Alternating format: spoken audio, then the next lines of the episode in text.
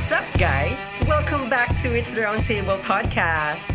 I am your host, I'm Brian Bonnie. Ayos ba dyan? This podcast is your perfect partner balancing work and life one episode at a time. Join me as we navigate adulting.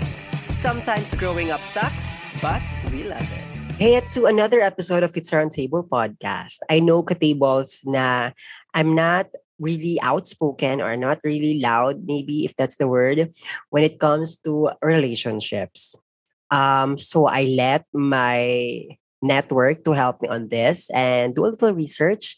And based from our research, online dating has increased since the pandemic began for many people, especially dun sa mga sa mga taong kagaya natin, sa mga malalande. Charot.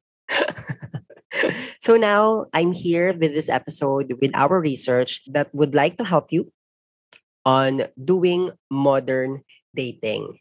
Um, of course, since it's pandemic, dating is always online. Of course, kasi number one, it's COVID free at less chances of meeting Miss Corona, right? So first tip, find out how the other person communicates digitally. Do they prefer text or call? Do they respond fast or slow? That is something that you have to understand.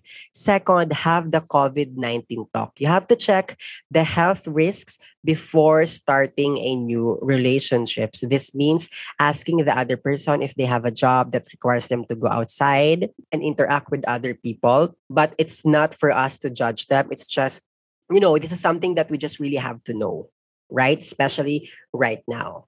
Next, take the time to get to know the other person before really meeting them in real life. So, kind of be more cautious nowadays kasi sobrang daming dating apps like Tinder, Grindr, Bumble, and so many apps, right? Meaning we have so many options to be a different person. We have so many options to put photos na hindi naman sa atin. So we really have to take time to get to know the person before really meeting them in real life. Check their social media pages. Take note if you have any mutual friends. Um, right? Video chatting first before meeting them in person. Right?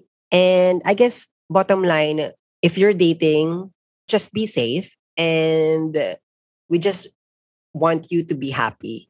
If having a boyfriend or a girlfriend is one of your happiness, go for it. But again, don't force yourself to have one. Kung hindi naman talaga yung priority, it's fine. Don't pressure yourself to have one. Kung hindi pa naman talaga dumadating si the right one. Uh, um, so there, I hope you learned a thing or two on this very quick um, modern dating tips, but I'll definitely be share a lot of tips um, with so many love questions and so many love concerns na nagtatanong sa Facebook and Instagram pages natin. That's in Patsit. Again, I'm your host. I'm Brian Bonnie. Bye!